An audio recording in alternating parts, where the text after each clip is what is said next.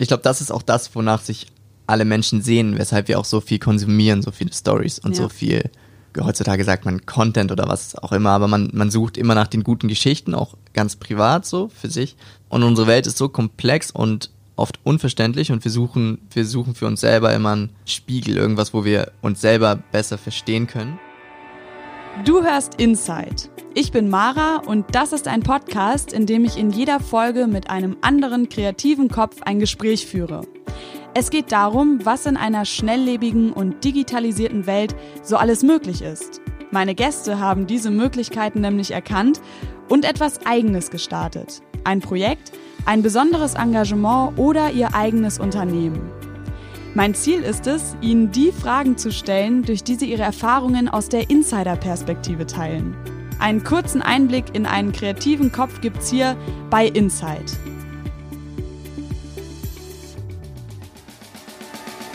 Emotionale Geschichten, Sprachästhetik und etwas Melancholie.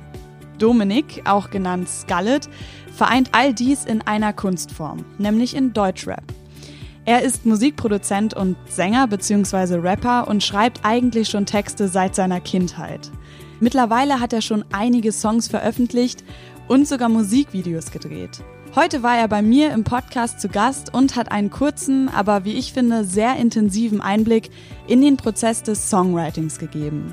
Dieser Prozess ist von Künstler zu Künstler sehr individuell, denn jeder schreibt anders, also benutzt einen anderen Stil oder schreibt natürlich auch über andere Themen. Aber warum möchte man überhaupt einen Song schreiben bzw. etwas über einen Song kommunizieren? Wie kommen die Texte zustande, mit denen wir als Zuhörer uns plötzlich mega gut identifizieren können? Denn jeder kennt ja das Gefühl. Man hört ein Lied und denkt sich so, ja Mann, in diese Worte kann ich mich gerade total hineinfühlen und es beschreibt meine aktuelle Situation perfekt. Auch Melodien und das Zusammenspiel der verschiedenen Sounds können einen in eine ganz bestimmte Stimmung versetzen. Das Spannende ist, dass jeder Musik anders wahrnimmt. Jeder achtet ja auf andere Details und fühlt etwas anderes beim Hören. Darüber habe ich mit Scarlett unter anderem auch gesprochen. Für ihn ist Authentizität in seinen Songs oder generell in der Musik sehr wichtig. Authentisch ist ein Lied seiner Meinung nach dann, wenn etwas erzählt wird, was der Wahrheit entspricht.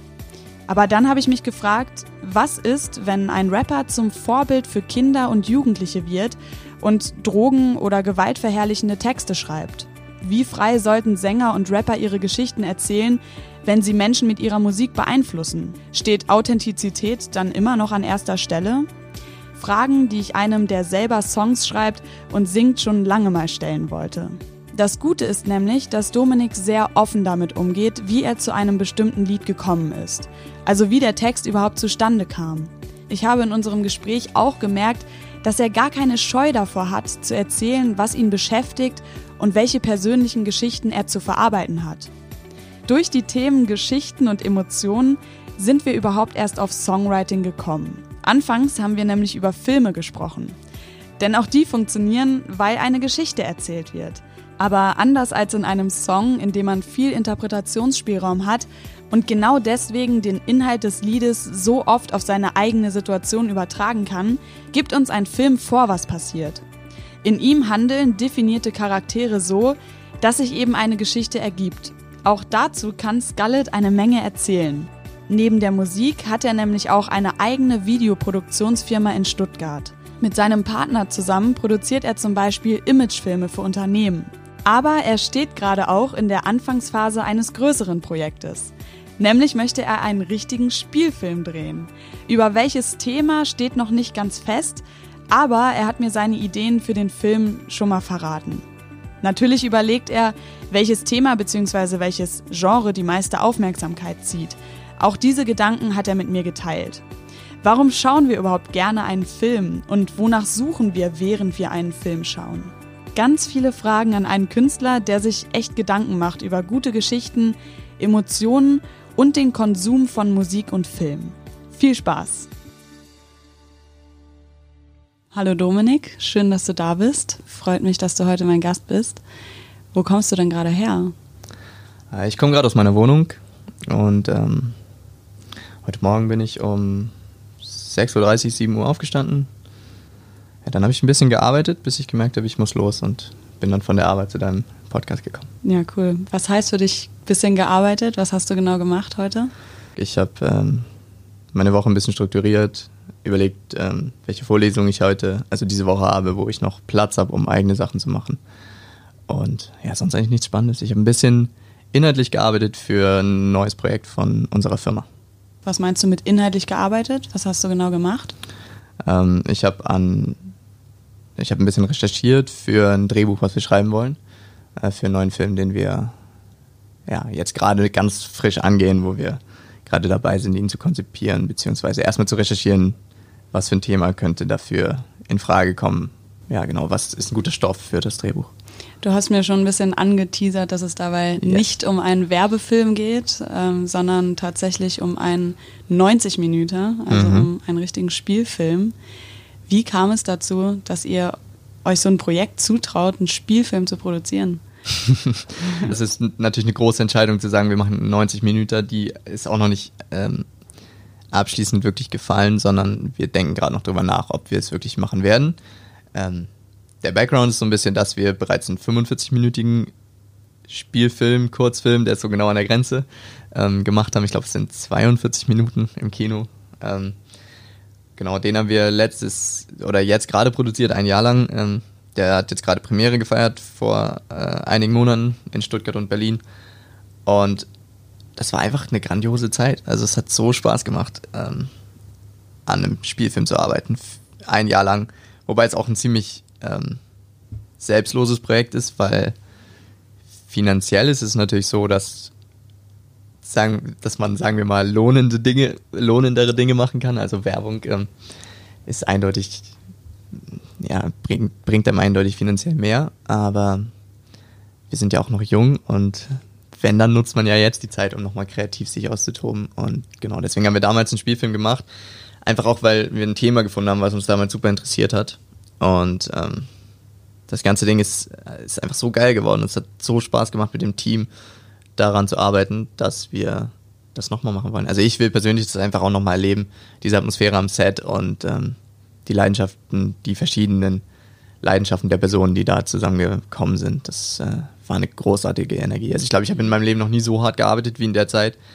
Ähm, in, der, in der heißesten Phase, so über drei Monate, habe ich wirklich täglich fünf Stunden geschlafen und 14 Stunden gearbeitet. Ähm, ganze drei Monate lang Privatleben gab es nicht. Ähm, es gab nicht mal mal ein Gespräch mit, mal ein Telefonat mit Menschen, die einem wichtig waren, sondern also vielleicht einmal die Woche, aber jedenfalls nicht regelmäßig. War denn da ein Dollar Zeitdruck hinter? Das, das klingt so, als hättet ihr einen, einen festen Abgabetermin und nee, wir hatten dass keinen der festen, unbedingt eingehalten werden muss. Nee, wir hatten keinen festen ähm, Abgabetermin, aber wir hatten halt einfach einen festen Drehtermin. Okay. Und ähm, wenn du einen Drehtermin hast, wo dann plötzlich 30 Leute dranhängen, das heißt, du hast irgendwie ein Team von 30 Menschen, die du alle heiß gemacht hast, dass da jetzt gedreht wird. Und du hast vor allen Dingen auch Sponsoren, das heißt, du hast ja Leute, die das Geld dafür gegeben haben. Mhm. Das heißt, der Film, es gibt ja Leute, die dann auf den Film warten. Mhm. Ähm, und einen Abgabetermin, wie jetzt beim Kundenprojekt, in der Werbung hast du nicht. Mhm. Oder hatten wir nicht, aber trotzdem hast du ähm, einfach so einen Zeitrahmen und der Dreh ist natürlich der Punkt, auf den du dann hinarbeitest. Also ja. wir haben irgendwie einen ein halbes Jahr konzipiert, am Drehbuch geschrieben und so weiter und so fort. Dann sind wir in die Produktion eingestiegen und hatten so knapp zwei Monate, um wirklich das ganze Ding logistisch auf die Beine zu stellen, zu produzieren. Und dann haben wir gedreht. Acht Drehtage hatten wir, beziehungsweise neun mit einem Nachdreh. Ähm, genau, und für diese acht Drehtage musste halt einfach irgendwann alles stehen. Also ich glaube, am stressigsten war es wirklich in der Nacht vor Drehbeginn oder den, an dem Tag vor Drehbeginn, wo du dann irgendwie alles zusammenbringen musstest. Ähm, also nur um vielleicht auch unseren Zuhörern so einen kurzen Überblick darüber zu geben, dass wir hatten da allein äh, drei, vier Mietwagen am Start, einer mit so von LKW-Dimensionen, wo dann also die ganze Technik reingeht und so. Das Ganze auf die Beine zu stellen, ist halt super anspruchsvoll und genau das war so der Zeitdruck. Deswegen ja, da gab es Zeitdruck. Und dann während des Drehs haben wir halt auch wenig geschlafen und viel mhm. organisiert und so. Und insgesamt kam ich dann halt so locker mal auf zwei Monate, wo ich so hart gearbeitet habe. Okay, verstehe, ja. Aber ihr selber seid, das muss man auch nochmal sagen, ihr seid die Produktionsfirma, das heißt, ihr schreibt jetzt nicht das Drehbuch, also ihr seid nicht der Autor. Ihr filmt und schneidet den Film. Richtig, das trifft mhm. auf das Projekt Eleanor, also diesen, ähm, letzten Spielfilm, den wir jetzt gemacht haben, auf jeden Fall zu. Mhm. Ähm, da wir, da sind wir auf das Thema, beziehungsweise mein Geschäftspartner ist auf das, über das Thema gestolpert und hat gesagt, ähm, ey, darüber will ich einen Film machen, da gibt's nichts zu, ich, das ist, will ich was, was zu sagen, so, und, ähm, dann ist er zu jemandem gegangen und hat gesagt, ey, schreibst du für mich dafür ein Drehbuch? Und dann haben wir auch das Drehbuch uns nachher geschnappt und nochmal viel umgearbeitet und so. Okay. Ähm, aber selber jetzt geschrieben haben wir nicht. Ähm, wollen wir aber fürs kommende Projekt, weil wir damit eingestiegen sind, für, den, für das eventuell jetzt folgende Spielfilmprojekt, wollen wir selber schreiben, beziehungsweise möchte ich selber schreiben. Ähm, genau. Also Okay. so oder so, es geht beides. Okay, verstehe. Das heißt, du schreibst das Drehbuch, ähm, ihr filmt und schneidet und das einzige in Anführungszeichen, was ihr noch braucht, sind Schauspieler. Ja, also nein, wie gesagt, ich hatte ja gesagt, das Team ist, sind etwa 30 Leute gewesen bei, bei Eleanor. Ähm, das heißt, wir brauchen noch ganz viel mehr Leute. Wir brauchen noch Leute, die sich ums Licht kümmern. Wir brauchen noch Leute, die sich äh, die Kameraassistenz machen, die ähm, verschiedensten Positionen gibt es noch von äh, auch Runner, die ähm, sich ums Catering kümmern, die irgendwie. Ja, natürlich. So, also, das sind alles klar, das, das kommt noch alles dazu, aber das ist alles auf eure Anweisung, sage ich mal hin. Also das ist alles von euch initiiert. das ist richtig, ja. Genau. Okay, verstehe. Ähm, hast du schon Ideen für einen Film und würdest du sie verraten? Für das neue. Erstmal, ähm, was soll es für ein Genre werden? steht noch nicht genau fest. Ähm, wir arbeiten im Moment entweder Richtung Thriller, Politik-Thriller, so in diese Richtung, oder Drama. Okay. Es gibt so zwei Inspirationsquellen, die ich aktuell habe. Ähm, das ist zum einen, zum einen eine Kurzgeschichte aus der, aus der Weltliteratur, einfach Anton Tschechow, ein russischer Autor, dessen Kurzgeschichten ich gerade gelesen habe. Kann ich übrigens jedem empfehlen. Die Dame mit dem Hündchen heißen, heißt das der Band, erschienen bei DTV, glaube ich. Ähm, unglaublich bewegende Geschichten, wenn ich da kurz ausholen darf. Das ist ähm, die Geschichte, mit der ich gerade spiele, so, ob ich da irgendwie was draus mache. Die heißt Mein Leben von Tschechow. Ähm, das, die hat, glaube ich, 60 Seiten oder so. Und ich hatte sie angefangen zu lesen. Und an einem Abend ähm, war ich schon total müde und hatte, wollte eigentlich nur noch schlafen. Habe das Buch aber nochmal zur Hand genommen und gedacht, so, ah, klar, ich lese noch zwei, drei Seiten und dann schlafe ich. Und hab sie dann, die hat mich aber dann so gepackt, die Geschichte, dass ich sie durchgelesen habe in dem, an dem Abend. Und als ich fertig war, hatte ich Tränen in den Augen und bin rausgegangen, also noch spazieren gegangen, weil ich, weil die mich so aufgewühlt hat. Okay. Und man muss dazu sagen, dass der Mann, also das sind glaube ich Erzählungen von 1882 bis 1900 irgendwas. Das heißt, der ist ein Jahrhundert tot, der, der Mann ungefähr. Ich weiß nicht ganz genau, wann er gestorben ist, aber so diese Erzählungen sind ein Jahrhundert alt und trotzdem schafft er es, mich zumindest damit immer noch zu berühren, obwohl ich ja zwei Generationen später ne, lebe. Und das hat schon eine enorme Kraft, so, dass er das geschafft hat. Genau, diese Geschichte hat mich so ein bisschen inspiriert. Ähm, daraus ich, möchte ich vielleicht etwas machen. Und die andere Idee, mit der wir gerade spielen, ist die Lebensgeschichte von Axel Schulz. Das ist ein deutscher Boxer.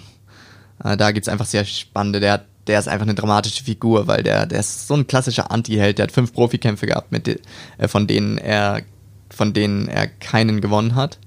Ähm, und es gab Bestechungen rund um seine Kämpfe und so weiter. Es sind einfach, es ist einfach eine inspirierende Lebensgeschichte, ähm, die einen spannenden Film hergeben könnte.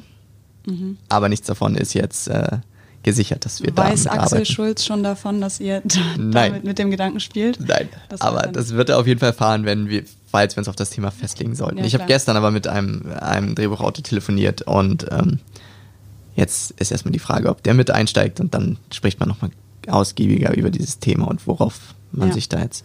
Weil ich meine, wir werden mindestens ein, also wir in meinem Kopf, der Plan ist jetzt ein Jahr lang an dem Stoff überhaupt zu arbeiten. Das heißt, ein Jahr würde ich jetzt konzipieren, schreiben und so Vorbereitungen für die Produktion treffen. Also mal in Richtung Spon Sponsoring denken und so weiter, Drehbuchförderung vielleicht versuchen zu bekommen. Und dann in einem Jahr würde man wieder in diese richtige Produktionsphase einsteigen. Aber die Entscheidungen, die ich jetzt in diesen Tagen treffe, wird also meine Arbeit für ein Jahr lang bestimmen. Und ähm, dafür habe ich noch nicht genug recherchiert, um Okay. mich jetzt darauf festzulegen, Ja. was ich das nächste Jahr über mache. Ja, kann, kann ich nachvollziehen. Ähm, du hast gerade auch gesagt, dass du diese Kurzgeschichten gerne liest, so ältere Kurzgeschichten. Ähm, ist denn für dich Storytelling zeitlos? Ja, auf jeden Fall. Gute Frage. Ähm, oder cooler Gedanke. Ähm, ja, definitiv. Also, man kann, wenn man sich aktuelle Filme anguckt oder so Produktionen von heute, und sie vergleicht mit Produkt, also wenn wir jetzt bei Filmen sind und nicht mehr bei Literatur, aber ähm, an, bei Filmen kann man das ganz gut erklären, finde ich. Ähm, kann man zum Beispiel sehen, dass die Schnitte schneller werden, dass VFX natürlich eine größere Rolle spielt, dass alles hochwertiger, cinematischer aussieht. Ähm, und es gibt jetzt Leute, die ähm, darauf vielleicht auch sehr viel Wert legen und Filme auch anhand dessen beurteilen. Für mich ist das eigentlich alles egal. Das spielt für mich am Ende des Tages kaum eine Rolle, sondern. Die ähm, Dramaturgie spielt für dich wahrscheinlich eine Rolle, oder? Die, genau. Ja. Du kannst das alles runterbrechen auf die Aussage der Story. Ja. ja. Ähm, und ob eine Story gut ist, funktioniert immer noch nach denselben Gesetzen wie vor 100 Jahren, wie, wie schon zu Goethes Zeiten. Es ist, es ist, was Aristoteles über das, über Storytelling gesagt hat, mit einer Dreiaktstruktur und so. Also das ist immer noch das, was dem, dem, der Story ähm, Gerüst gibt und Halt gibt. Und ähm, ja. das gilt heute wie damals, ist völlig egal. Es wird auch tatsächlich immer noch vermittelt. In, genau. Ja, ja. In, wenn, man, wenn man sowas studiert in die Richtung, dann hört man immer noch Sokrates, so, hast du gerade Sokrates gesagt? Ja. Sokrates. Genau. ähm, genau.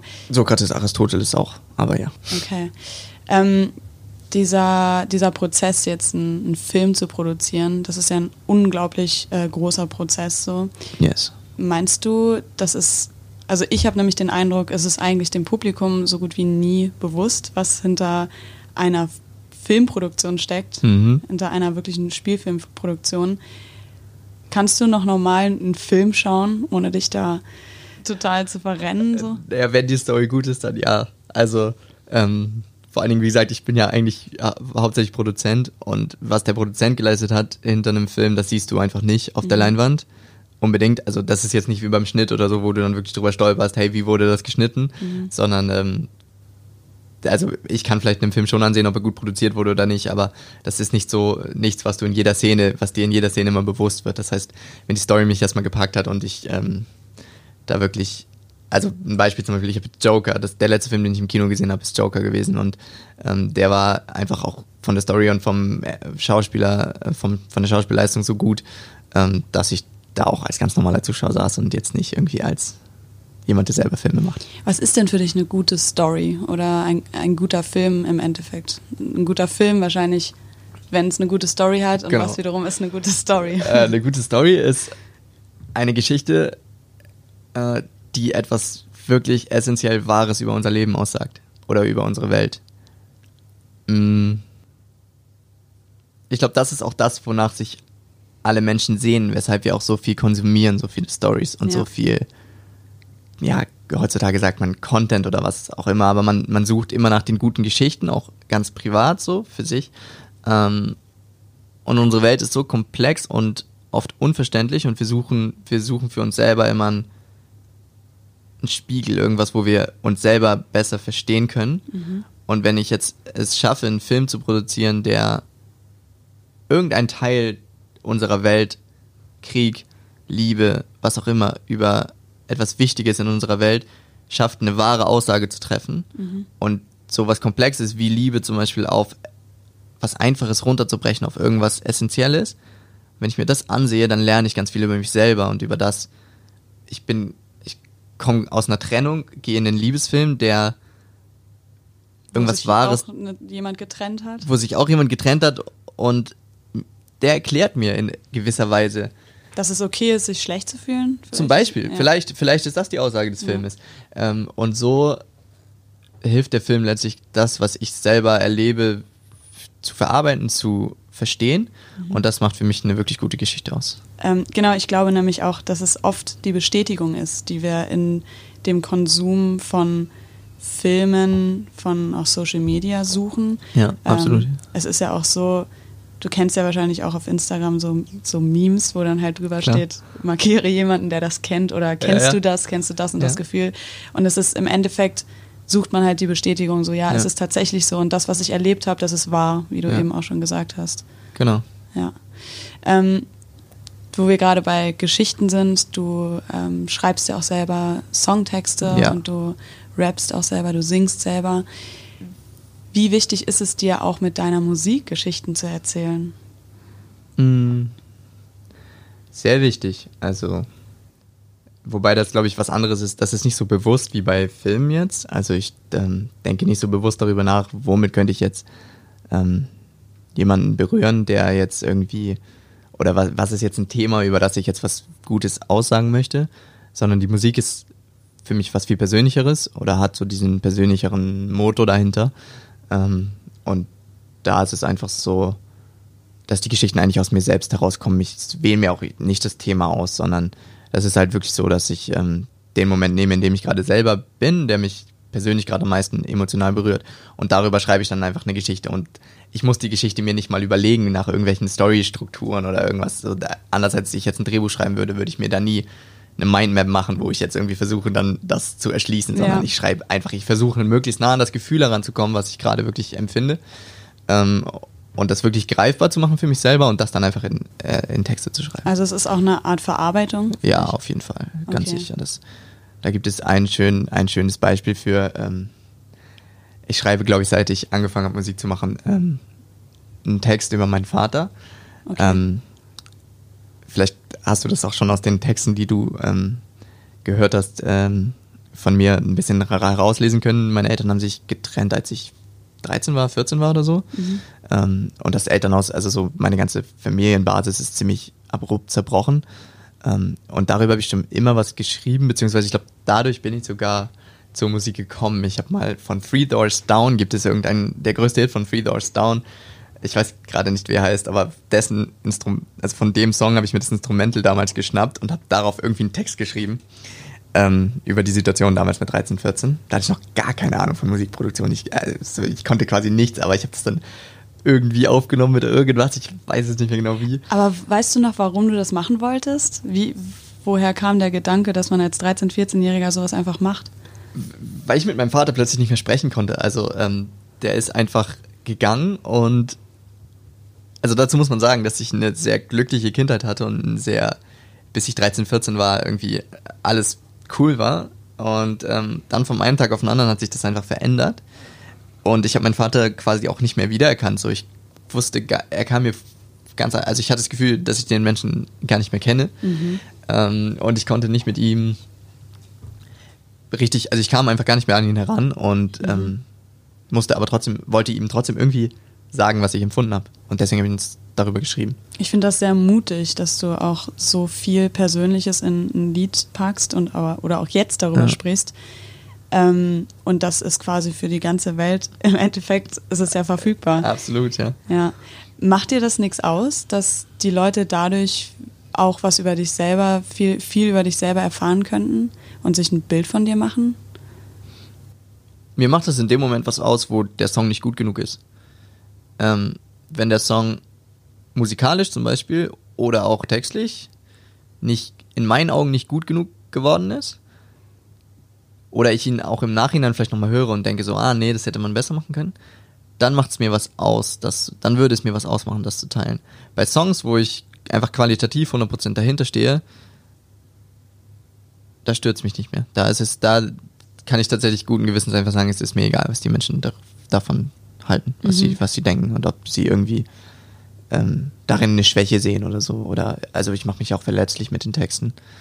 Ähm. Kommt aber auch darauf an, wie gut man den Text versteht. Also es sind, das ist ja auch der Unterschied zu einem genau. Film. Im Film hast du wirklich eine Geschichte vorgegeben und ähm, du musst nicht mehr so viel da rein interpretieren wie ja. in ein Lied, wo du ja. verschiedene Lines hast und die Lines passen manchmal thematisch, inhaltlich auf dem ersten, beim ersten Hören gar nicht wirklich zusammen. Ja.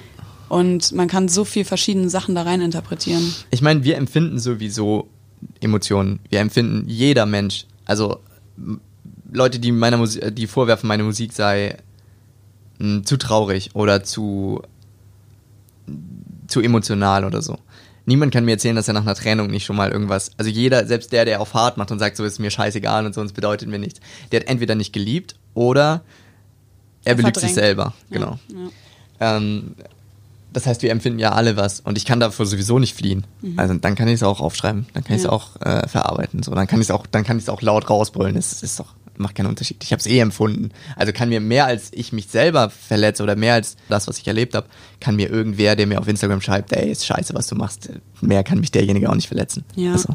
man, man hält auch einfach einen Moment der Empfindung total fest und man verewigt sich, finde ich, total ja, durch Musik. Mega. Also, Wenn ich jetzt die aktuelle EP, die, ich, die draußen ist, von mir höre, versetze ich mich mit jedem Song zurück in genau die genau. äh, Emotionen. Also ich habe es auf dem Weg hierher ähm, nochmal gehört, die Songs, und ähm, bin wieder genau in der Situation, wo ich sie geschrieben habe. Ja. direkt erste Strophe geht's, geht's zurück in, die, in diese Zeit. Ja, ja.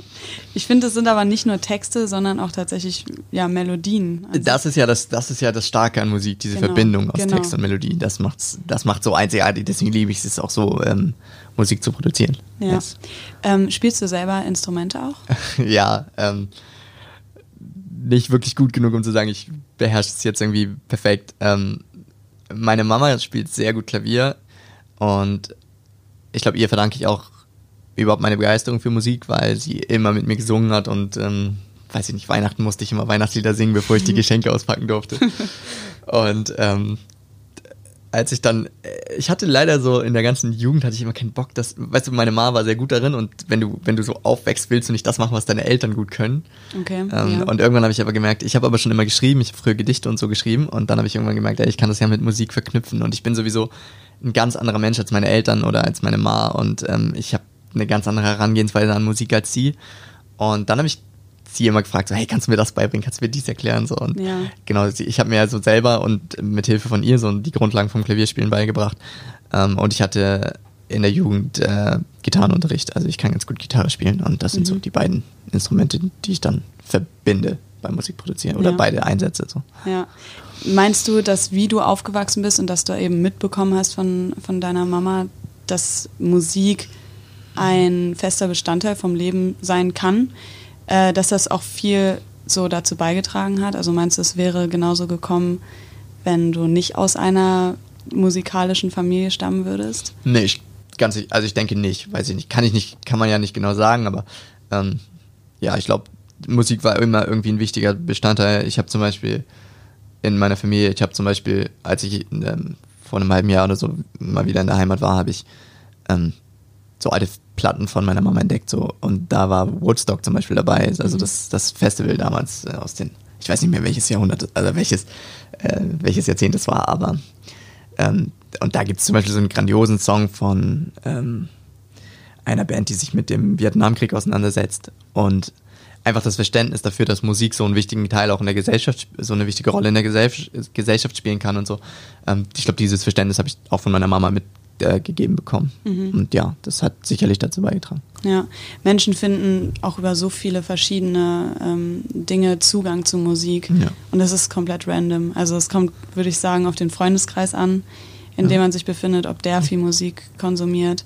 Ähm, wer auch so ein bisschen vorgibt, was für eine Musik gehört wird. Mhm. Und was ich auch mega spannend finde, ist, wie sich Freundeskreise über Musik definieren. Mhm. Ja? Also hast, wie ist es bei dir? Hast du Freundeskreise, in denen immer dieselbe Musik gehört wird oder hast du auch verschiedene Freundeskreise, die verschiedene Musikarten irgendwie hören? Ich glaube, ich bin so ein bisschen alleine mit meinem Musikgeschmack. Ich bin so der Einzige, der wirklich deutsche Musik feiert oder auch vor allem Deutsch-Rap feiert ähm, da herrscht halt viel dieses, dieses Vorurteil, dass das alles asozialer Deutschrap ist und dass alles irgendwie ein bisschen äh, sinnentleert und so sei. Ähm, also, ich glaube. Es kommt tatsächlich meine, auf den Künstler an, das muss man, muss man schon sagen. Genau, also ich finde einfach, es kommt auf den Künstler an. Es gibt, ähm, das ist so viel in Anführungsstrichen schlechten Deutschrap gibt, liegt daran, dass das Genre unglaublich gehypt ist und jeder versucht da Geld rauszuholen aus dem Genre. Es gibt, ist, der, der Markt wird so überschwemmt mit billig produziertem Deutschrap, der irgendwie schnell hingeschrieben ist. Mhm. Ähm, Hast du ein Beispiel gerade parat? Ein Song? Ich möchte jetzt hier keinen, keinen anderen Künstler ähm, schlecht machen, aber es, man merkt auch, dass es immer wieder so dass ganz viele junge Leute mit so Millionen Streams dann auf den Markt kommen, die aber gar keine, die gar keine Karriere vorher hingelegt haben, ja. wo sie, wo du ihnen abnimmst, dass sie sich, dass sie sich ernsthaft für Musik eingesetzt haben, dass sie dafür gekämpft haben, irgendwo hinzukommen, sondern äh, sie haben irgendwie mit einem Deal, mit einem Song haben sie irgendwie so eine Nische gefunden, die dann halt eiskalt ausgenutzt wird, aber was so, und das hat auch seine Berechtigung, es ist okay, wenn die Leute es hören, äh, meinetwegen, aber es ist, ähm, für mich hat das, das nichts mit Kunst zu tun, so richtig, ähm, genau, und nichts mit Einsatz, nichts mit Liebe zu Musik, mhm, genau. Mhm. Das ist, glaube ich, das Problem, warum so viele auch sagen, Deutschrap ist halt so oberflächlicher Scheiß. Ja. Ähm, und ich würde dem ja sogar zustimmen, wenn man halt sich, wie du sagst, bestimmte Künstler ansieht. Und dann gibt es aber eben, wenn man sich länger damit auseinandersetzt, ganz viele Leute, die so grandiose, tiefgehende, berührende Texte auch in dem Genre halt schreiben. Ähm, aber um auf deine Frage zurückzukommen, ich glaube, mein Freundeskreis hört ziemlich unterschiedliche Musik. Also ich habe so Leute, die ähm, in Richtung Rock gehen, Leute, die viel Elektro hören. Ähm, ja. So kann man auch Charaktere ganz gut einordnen, finde ich. Äh, ja, auf jeden Fall. Ja. Aber die, die Künstler, die mit einem die vorher noch nicht bekannt waren, die man vorher nicht kannte, die plötzlich mit einem Song in der Öffentlichkeit stehen, der Millionen Streams hat. Ja. Meinst du nicht, dass die auch mega viel darauf hingearbeitet haben? Also wenn du wenn du in der Position bist, dass du auf einmal ein, ein Lied veröffentlichst, was wirklich durchstartet und was von so vielen Menschen gehört wird, ähm, als ob du dann nichts von Musikproduktion verstehst und vor allem von dem verstehst, was einfach in der heutigen Gesellschaft optimalerweise, wenn du auch deine Zielgruppe kennst, wenn du was davon verstehst, was da zieht einfach. Ja. Weißt du, wie ich meine? Ja, auf jeden Fall, das stimmt. Ähm, also fachliche Expertise steht trotzdem dahinter, würde ich mhm. dir in jedem Fall zustimmen. Ich habe aber nicht das Gefühl, dass die immer von dem Künstler kommt, mhm. sondern es kommt auch ganz drauf an, welches Umfeld hast du, wie, wer produziert für dich, wer schreibt vielleicht sogar für dich. Ist auch nicht gesagt, dass alles selbst geschrieben ist. Ähm, aber auch. du hast absolut auch. recht. Also businesstechnisch, ähm, so vom natürlich wäre es leicht, äh, einen Hit zu produzieren, würden es alle machen. Ähm, also natürlich ist es auch, muss man kann man es den Leuten auch nicht absprechen, dass es dann der eine Künstler geschafft hat, den einen äh, Hit zu produzieren, der viel gestreamt wird. Das ist trotzdem eine Leistung. Nee, mir ging es eher darum, dass ich dann oft nicht das Gefühl habe, dass da Persönlichkeiten dahinter stehen, die wirklich sich entwickelt haben, die wirklich was zu sagen haben, die wirklich was durchgemacht haben, um dahin zu kommen. Mhm. So rein persönlich, dass die jetzt nicht irgendwie dafür gekämpft haben, an dieser Position zu stehen und dass die nicht irgendwie die richtigen Leute hinter sich gebracht haben und nicht vielleicht auch ein Gespür dafür haben, was, was funktioniert gerade und so. Das will ich nicht sagen. Das, das ist trotzdem auf jeden Fall der Fall, das stimmt. Mhm. Woran merkst du denn, äh, ob jetzt ein Künstler, also jetzt ein, ein Rapper oder ein, ein Sänger, wirklich dafür gekämpft hat, dass er da ist, wo er jetzt, wo er jetzt steht? Woran merkst du das? Weil es gibt ja Künstler, die sagen das gefühlt in jedem Musiktext. So, ich musste echt durch negative Erfahrungen gehen, äh, ja. bis ich dahin hingekommen bin, was ich jetzt erreicht habe. Und jetzt stehe ich endlich ganz oben und so weiter. Und ich habe mega viel dafür gekämpft. Ähm, ist das für dich authentisch, wenn man das sagt, wenn man das nach außen gibt, dass man zeigt, ähm, bis ich dahin gekommen bin, musste ich aber voll viel durchmachen? Oder ist das, wie, wie, wie siehst du das? Siehst du das als Angeberei oder als vielleicht sogar Motivation, von wegen, dass die Künstler zeigen wollen, okay, jeder kann es irgendwie schaffen? Ich glaube, alles, was kommerziellen Erfolg hat, ist auch authentisch in gewisser Art und Weise, weil Authentizität ähm, einfach Voraussetzung dafür ist, dass du überhaupt Erfolg hast mit Musik oder mit allem, was du eigentlich machst. Ähm, deshalb ist diese Beurteilung meinerseits, ob ich finde, dass da eine Persönlichkeit dahinter steht, hinter den Songs, ist eine sehr, sehr ist eine sehr persönliche Einschätzung. Und das kann für jemand anders, der jetzt also Fan von diesem Künstler ist, ähm, völlig anders sein. So, also da, da maße ich mir jetzt nicht an, irgendwie ein universelles Urteil drüber fällen zu können. Aber für mich ist da einfach ausschlaggebend, ob mir der Song im Gedächtnis bleibt. Also, bevor wir auf Record gedrückt haben, habe ich dir von dieser Kurzgeschichte erzählt, die ich gelesen habe. Ähm, das ist eine Kurzgeschichte von Anton Tschechow, ein russischer Schriftsteller aus dem 18. Jahrhundert, nee, 19. Jahrhundert, 1800 irgendwas geschrieben. Die Geschichte hast du erzählt, nachdem wir auf Record gedrückt haben. Nachdem wir auf Record gedrückt haben, okay, ja. alles klar. Ähm, also ich glaube, das werde ich nie wieder vergessen. Ich werde die wahrscheinlich auch in 20 Jahren nochmal lesen oder so, weil ich mich zurückerinnere und das dann nochmal besser ähm, im, und nochmal besser verstehen möchte oder mich daran besser zurückerinnern möchte. Und das ist mit ganz viel Musik halt einfach nicht der Fall. Mhm. Also gibt so viele Songs, die höre ich einmal und dann habe ich sie vergessen. Aber es gibt eben auch Songs, Tracy Chapman, ähm, You Got a far, Fast Car, wie heißt der Song denn? Äh, kennst du nicht? Nee, kenn ich nicht. Ähm, das ist zum Beispiel ein Fast Car, heißt der, glaube ich, einfach von Tracy Chapman. Das ist zum Beispiel ein Song, der mir auch immer im Kopf bleiben wird. Okay. 27 von Passenger. Ähm, Dancing in the Dark, Bruce Springsteen, keine Ahnung, das sind so Songs, die begleiten dich. Mhm. Ähm, und da steht dann für mich wirklich auch eine Aussage dahinter, die mich halt irgendwie in genau so einer Art und Weise berührt hat wie diese Kurzgeschichte. Ja, Und okay. das ist für mich die Definition dessen, ob ein Künstler sich, ob er es eben wirklich geschafft hat, eine, eine Wahrheit übers Leben auszusagen oder nicht. Mhm. Sind das für dich Aussagen, die klar sind, die du verstehst? Mm, Weil, oder, Es- oder sind das Aussagen, wo du sagst, das ist eine gute oder eine wahre Aussage, weil du sie so interpretierst? mm, Ich glaube, das liegt nicht an meiner Interpretation, dass das wahr ist. Ich glaube, es kann, ist einfach universell gültig. Also, ähm, Fast Car von Tracy Chapman handelt zum Beispiel davon, dass von so eigentlich vom, vom amerikanischen Traum, dass der aber eben nur für Teile der Gesellschaft wahr wird und dass man in Amerika auch sehr chancenlos sein kann. Und dann handelt es von diesem Momentum, wo sie das ändern möchte und aufbrechen will und einfach ihr ganzes Leben ändern möchte. Ja, Und das ist, glaube ich, auch ein Gefühl, was jeder schon mal hat. Oder was jeder em- empfinden kann, erleben kann. Aber das ist ja dann auch eine ziemlich konkrete Aussage. Also das ist, Genau. das ist eine ziemlich konkrete Ja. Geschichte auch, die da erzählt wird. Ja. Ich habe jetzt in letzter Zeit, wenn ich Texte geschrieben habe, oft hinterfragt, ob ähm, das wirklich to the point ist sozusagen, also ob es wirklich auf eine Aussage ähm, runtergebrochen werden kann.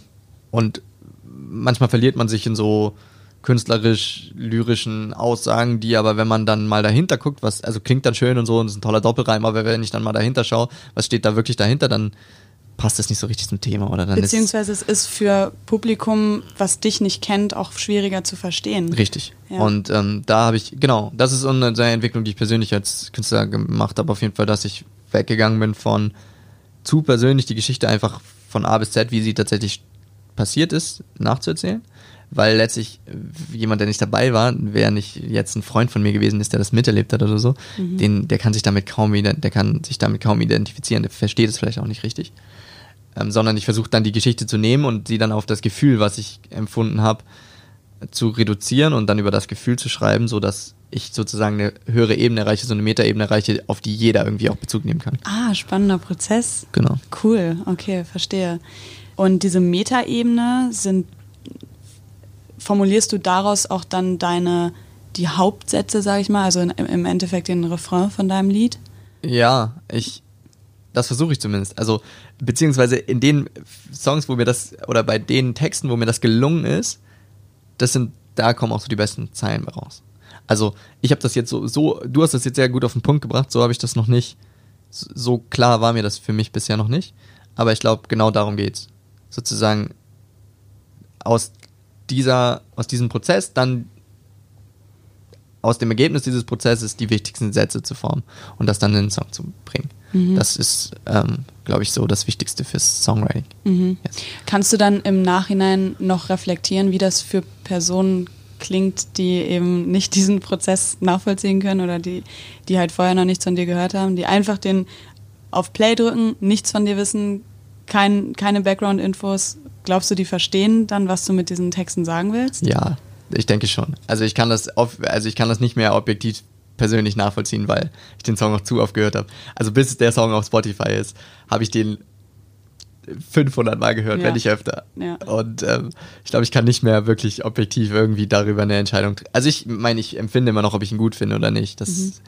Ich kann sie auch jetzt wieder hören und bin mir ganz genau sicher, ob, wie gut ich ihn finde. So.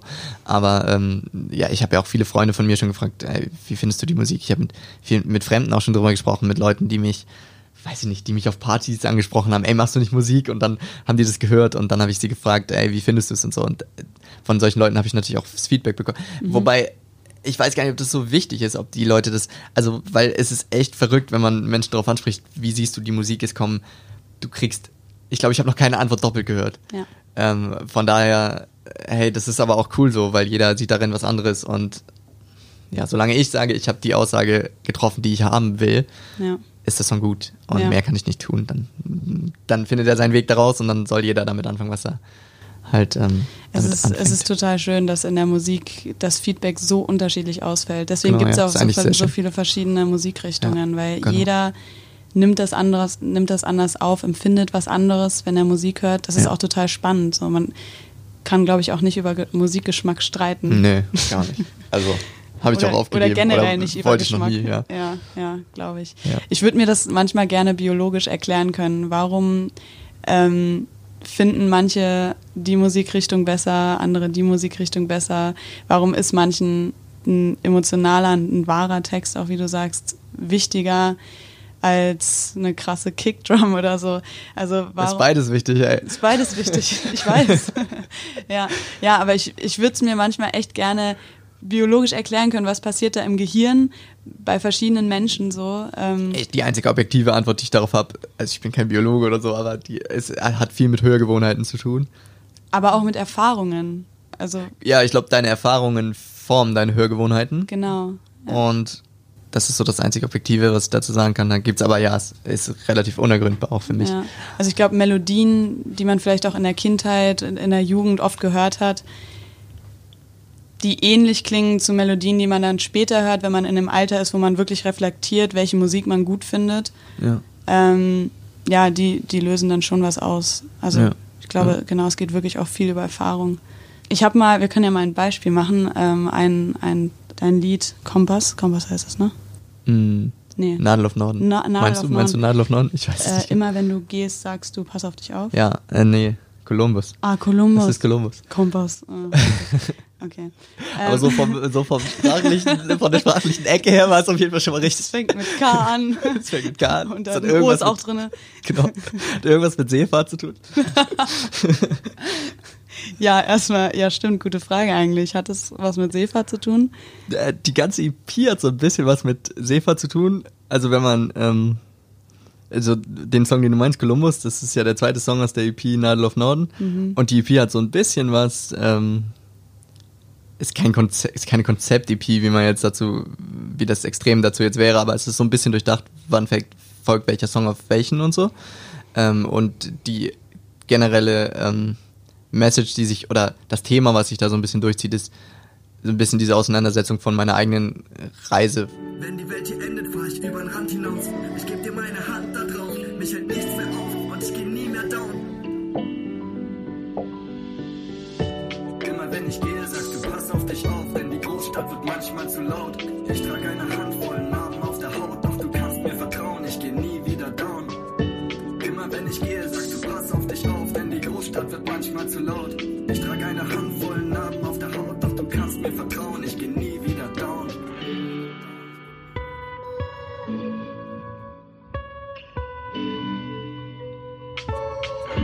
Ich komme aus dem Norden von Deutschland, also aus Hamburg, da bin ich geboren und bin dort aufgewachsen und irgendwann mit 18, mit 19 habe ich diesen Schritt gemacht, aus Hamburg äh, wegzuziehen und nach Stuttgart zu gehen.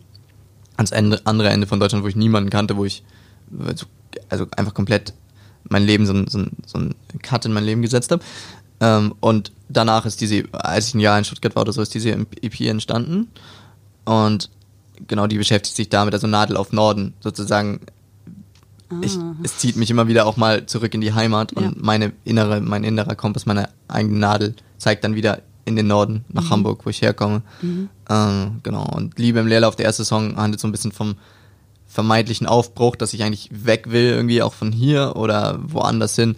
Und dann nimmt, zieht es so den Bogen zu, ja, immer wenn das passiert, immer wenn ich mich hier nicht wohlfühle, dann zeigt meine Nadel auf Norden. Das ist Ah. Nadel auf Norden dann der letzte Song. Okay. Genau, und Columbus ähm, verarbeitet aber diese Zeit in Hamburg und äh, genau, wie es sich angefühlt hat, dann zu gehen und so. Du sprichst ja auch in dem Lied jemanden an. Genau, ja. Also immer wenn du gehst, sagst du, pass auf dich auf. Also wenn ich gehe, sagt jemand anders, pass auf dich auf. Genau. Manchmal wird die Großstadt zu laut. Genau, okay, ja.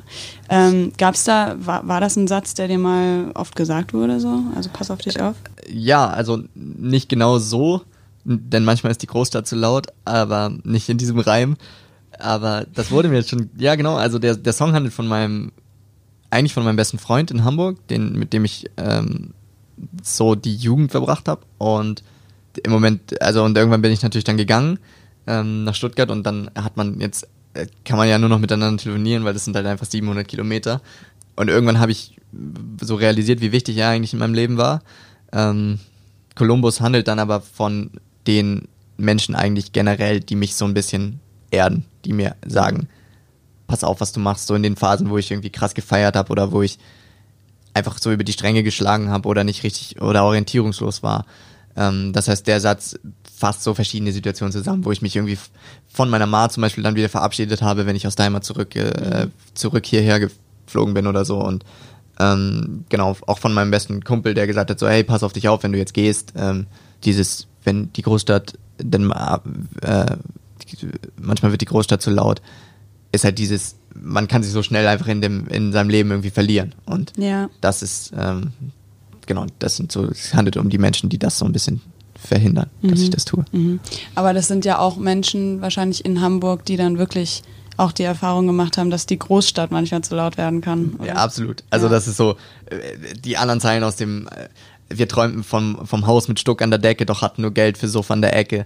Das handelt so von diesem Großstadtleben und Mhm. Okay. von, ähm, ich bin äh, halt aufgewachsen in Hamburg und dann als, als Jugendlicher, wenn du da durch Hamburg, äh, ich meine, du kannst äh, unglaublich viel erleben, aber du kannst halt auch so abstürzen oder so viel schlechte Dinge in den Großstädten erleben. Mhm. Ähm, genau, davon handelt Wie hast du dich denn gefühlt? Bist du wirklich direkt in der Großstadt aufge aufgewachsen? Ja, beziehungsweise wir sind hin und her gezogen zwischen in der Stadt und dann wieder am Stadtrand haben wir auch mal gelebt. Und dann, ich bin relativ früh ausgezogen, ich bin mit, mit Ende 17, als ich äh, mit 17 ausgezogen und dann bin ich auch wieder in die Stadt reingezogen zum Arbeiten ins Zentrum. Aber her. das heißt, du hast wirklich die Jugend auch in der Großstadt verbracht. ja. Ja. Bin auch auf jeden Fall ein Großstadtkind. Ich kann nicht, ich kann nicht raus aus der Stadt. So ich, auf dem Land könnte ich glaube ich nicht leben. Zumindest nicht, bevor ich 40 bin oder so. Aber Ja, okay. Ähm, die Großstadt, was macht das genau mit dir? Also wie, wie findest du es, in der Großstadt zu wohnen? ich verbinde mit Großstadt vor allen Dingen Chancen. In der Großstadt hast du das, die Chance, einfach irgendwas aus dir zu machen und Menschen kennenzulernen, die dich voranbringen. Und ähm, vor allen Dingen bin ich ziemlich grenzgängerisch, also mit, äh, mit allem, was ich in meinem Leben gemacht habe. Ein, zwei Mal war ich auch schon in sehr gefährlichen Situationen, wo ich kurz vorm Tod war. Aber die Großstadt ist das, was mir dieses in, äh, mittlerweile jetzt, wo ich älter geworden bin, ist es nicht mehr so, dass ich diesen Moment so unbedingt suche, so dieses grenzgängerische. Aber die Großstadt ist das, was mir das mit einfach so einer so einer Nacht, wo du nicht weißt, wo du hin, wo du landest und so, ähm, gibt mir die Großstadt so dieses Gefühl, dass ich das immer noch leben kann, wenn ich will. Ah ja, verstehe. Ähm, also dieses, dieses genau. Freie für einen gewissen Zeitraum, also für eine Nacht im Endeffekt. Genau, einfach frei sein, das geht in der Großstadt, so wie ich es bisher erlebt habe, deutlich besser Ja. als überall anders. Ja, ich weiß, was du meinst. Yes. Ähm, es gibt ja auch den Trend immer mehr Richtung Großstadt. Also ich glaube, es studieren immer mehr Leute. Ja. Das heißt, immer mehr Leute gehen auch in Städte. Es gibt immer gehyptere Städte. Berlin ist eine ziemlich gehypte Stadt, würde ich sagen. Mhm. Ähm, ich weiß nicht, ob man das runterbrechen kann und sagen kann, Berlin ist jetzt hier die coolste Stadt oder so. Ähm, aber meinst du, dass diese Urbanisierung auch Auswirkungen darauf hat, was für Musik entsteht? Im Hip-Hop ist es so, dass ja aktuell voll viel Hip äh, deutscher Hip-Hop aus ländlichen Regionen, zum Beispiel hier aus Stuttgart kommt. Bietingheim oder sowas, irgendwo, wo nichts los ist, glaube ich. Ich war noch nicht in Bietingheim, aber ich glaube, das ist nicht Großstadt, das ist nicht Hamburg, auf jeden Fall. Und ähm, klingt für mich aber wie Deutschrap aus der Großstadt. Ähm, Also, ich glaube, am Ende des Tages, wenn es eben wieder um diese essentiellen Dinge des Lebens geht, um die Wahrheiten, so um die wirklich echten Gefühle, die kann ich überall empfinden, ob ich nun auf dem Land lebe oder in der Großstadt. Also ich glaube, ich kann auch jetzt einen Song über äh, grenzgängerische Nächte schreiben, wenn ich auf dem Land lebe. Was ich damit so ein bisschen gemeint habe, ist, dass man, wie du auch eben schon gesagt hast, viele Einflüsse hat in einer Großstadt. Man lernt mega viele Leute kennen und Leute inspirieren einen natürlich, was zu machen. Und gerade Musiker lassen sich ja dann wahrscheinlich auch schneller inspirieren oder haben einfach in der Großstadt mehr Inspiration Ja. als auf dem Land. Ja. Und ähm, dass dadurch halt eben mehr verschiedene Subgenres entstehen. Ja, auf jeden Fall. Also die Großstädte Musik treiben Musik nach vorne auf jeden Fall. Also ich würde schon sagen, dass die Großstädte wichtiger für Musik sind als so ländliche Regionen. Aber ich habe auch einen Freund von mir, der auf dem Land in äh, Bayern aufgewachsen ist und der ist dazu, der ist zur Musik gekommen, weil es das war, was ihn da rausgebracht hat. Weil, also, der hat wiederum so eine Geschichte, die das Land hat ihn dazu inspiriert, Musik zu machen, weil er da raus wollte, weil das seine Freiheit war, Musik zu machen, wenn sonst in der, auf der, in der Gegend dort nichts los war. Ähm, genau, das geht ja auch gut. Und die Großstadt kann ich auch ablenken von Musik machen. Also am Ende des Tages ist ja alles schön gut, Freiheit und so weiter, aber Musik ist Arbeit, du brauchst dafür Zeit, du musst dich hinsetzen und einfach ackern. Ähm, und die Großstadt kann dich ja ganz schön davon ablenken. Ja, ja, das, das stimmt halt Also, auch. Das stimmt ja. auch. Naja, wobei ich glaube, auf dem Land ich glaube, es ist besser, viele Inspirationen, aber auch viele Ablenkungen zu haben, als ja. wenig Inspiration und wenig Ablenkung. Das auf jeden Fall bestimmt. Und du kannst dich auch disziplinieren und dann halt ja. trotzdem früh aufstehen und einfach an dem Song schreiben. Ja, vielleicht auch nachdem man die ersten krassen Erfahrungen in einer Großstadt gemacht hat. Absolut. Wenn man ja. dann auch so ein bisschen, ja, je nachdem, wie man sieht, den Respekt davor verliert oder auch den Respekt davor aufbaut. Ja. ja. Ich habe ja auch den, die meisten von den Songs auf, den, auf der aktuellen Platte sind auch in direkt nach solchen Momenten entstanden. Okay. Wo ich irgendwie, was, wo es kein normaler Alltag war, sondern halt wirklich irgendwas erlebt und dann direkt angefangen zu schreiben. Mhm. Magst du so eine Geschichte teilen und äh, von einer Geschichte erzählen, wo du, was du mal erlebt hast, was jetzt sinnbildlich war für Leben in der Großstadt oder für, für dein wildes Leben in der Großstadt? Ja, auf jeden Fall. Und vor allem, was dich dann auch dazu inspiriert hat, ein Lied zu schreiben oder einen, einen Song aufzunehmen? Yes. Ähm Lass mich kurz nachdenken, welcher am besten dafür geeignet ist. Hm. Oder welcher Song. Ähm, ja, entweder Liebe im Leerlauf oder Tempelhofer Feld. Ich glaube, ich nehme Tempelhofer Feld, ähm, wo wir gerade auch schon über Berlin gesprochen haben. Genau, ähm, Tempelhofer Feld habe ich mir auch eine Line aufgeschrieben. Du hast yes. nur ausgesprochen, was ich auch dachte, doch bist der Grund, dass ich Musik gerade laut mache. Yes. Ja. Mhm. Spannend. Tempelhofer Feld handelt von einer Affäre, die ich in Berlin hatte, die ein Wochenende lang gedauert hat. Ja, man kann auch nicht mal sagen, dass die kaputt gegangen ist, sondern das war halt einfach das, was es war. Ähm, und genauso schnell, wie es angefangen hat, war es wieder vorbei gewesen. Und der Text ist, die erste Strophe habe ich im, auf dem Tempelhofer Feld wirklich selber, also ich bin auf dem Tempelhofer Feld gewesen, als ich das geschrieben habe. Wow, okay. Ähm, das ich, meinst du also auch mit Authentizität, oder? ja, vielleicht. ähm, also es geht in dem Song um eine Frau, die ich schon sehr, die ich davor schon kenne, die ich davor schon kannte. Wir sind lang miteinander befreundet gewesen und ähm, irgendwie war da ist da schon immer mehr gewesen und dann hat sie mich in der Heimat damals besucht und da hat es dann hat es angefangen. Ähm, da hat man sich glaube ich das erste Mal geküsst und dann bin ich wieder nach Stuttgart zurückgeflogen und habe irgendwie gemerkt, ich würde echt was in meinem Leben liegen lassen, wenn ich das jetzt nicht ausleben würde. Mhm. Äh, und habe mir einfach so richtig, so richtig äh, im Affekten Flieger von, weiß nicht, Eurowings, EasyJet oder so, so ein Flieger fürs nächste Wochenende, was das erste Wochenende, was ich irgendwie frei bekommen habe, habe ich mir einfach so einen Flieger gebucht äh, nach Berlin, völlig kopflos. So, okay. Ähm, und genau, dann gab es dieses eine Wochenende, wo man das irgendwie so ausgelebt hat, diese Affäre, und da ging, da ging also einiges da, da stand einiges auf dem Spiel, weil es gab eine Freundschaft und also es gab so eine relativ große Vorgeschichte. Ähm, und irgendwie war das mir ja auch einigermaßen wichtig, weil ich meine, ich habe immer einen Flieger von Stuttgart nach Berlin genommen. Und dann ist es aber einfach genauso schnell auch wieder vorbei gewesen. Mhm. Am Sonntagabend dann eben oder was.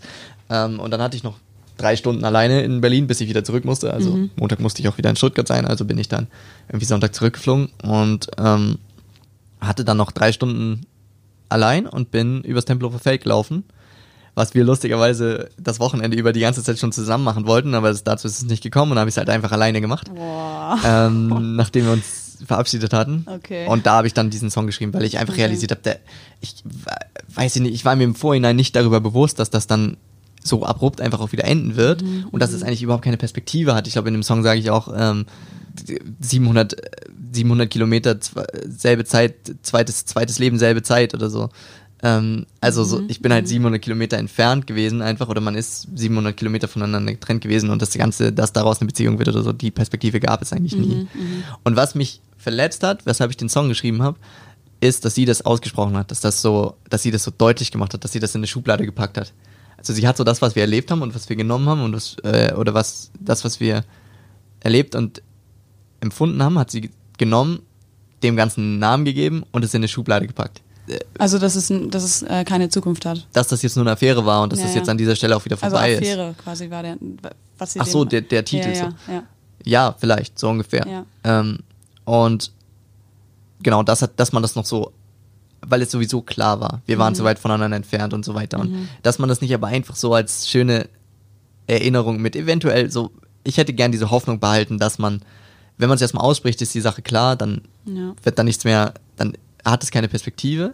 Wenn ich es unausgesprochen lasse, gibt es da immer vielleicht so diese Chance, naja, wer weiß, was in der Zukunft noch passiert. Und so diese, das hätte ich mir gerne, das hätte ich mir gewünscht, dass das offen bleibt. Mhm. Und sie hat es ausgesprochen und das ist die Zeile, also auf die, äh, du da, wie, wie hieß die Zeile, die du gerade zitiert hast? Ähm, ja, du hast, du hast nur ausgesprochen, was ich ja, auch dachte. Genau.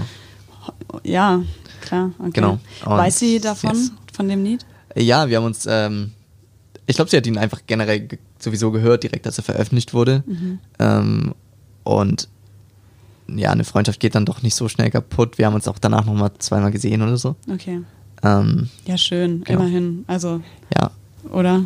Also besser, als wenn es ein wirklicher Break gewesen wäre für immer. auf jeden Fall. Ich nehm dich in die Arme und sag bis bald.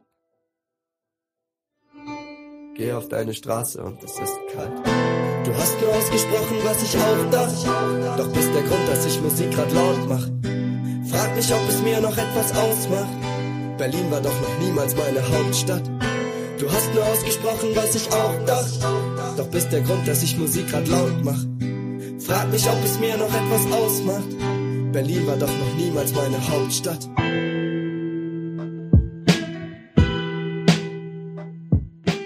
Ich habe noch eine zweite Frage an dich Mhm. zum Thema Entwicklung von Musik, ähm, Mhm. wo wir eben über ja, Großstädte geredet haben. Ich habe ein, ähm, einen Bericht gesehen auf einer Instagram-Seite von Funk. Da wurde darüber eben berichtet, dass erforscht wurde, dass Musik tendenziell immer trauriger wird. Mhm.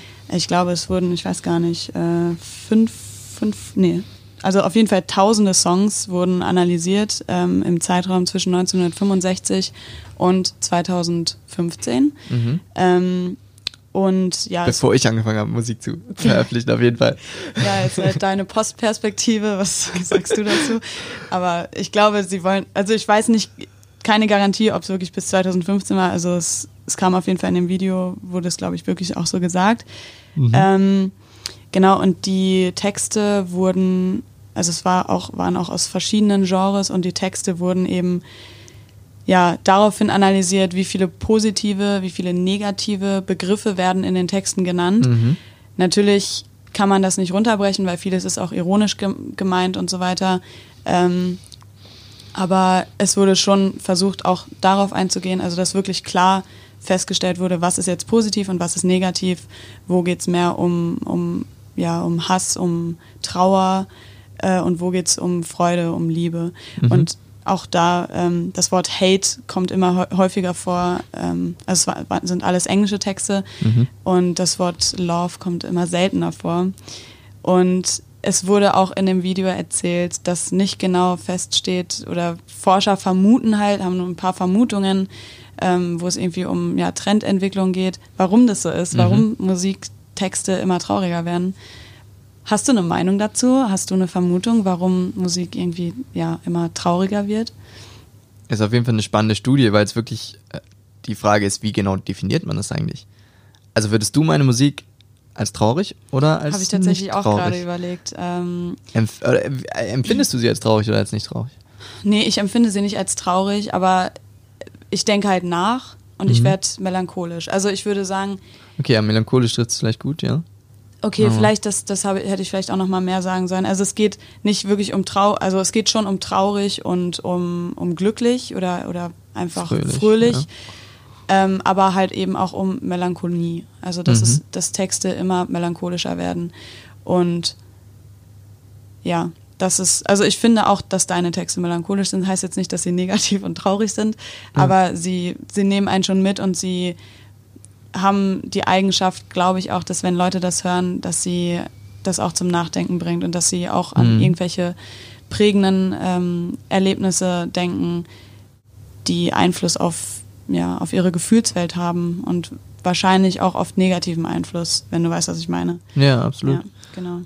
Ja, ich habe gefragt, weil ich würde auf bei dieser Studie gerne auf der positiven Seite stehen, wenn man meine Musik Mhm. mit einbezogen hätte. Mhm. Das ist mir ziemlich wichtig, ähm, um deine Frage zu beantworten, ob ich da eine Vermutung habe. Ähm, wahrscheinlich wird unsere Welt trauriger und düsterer.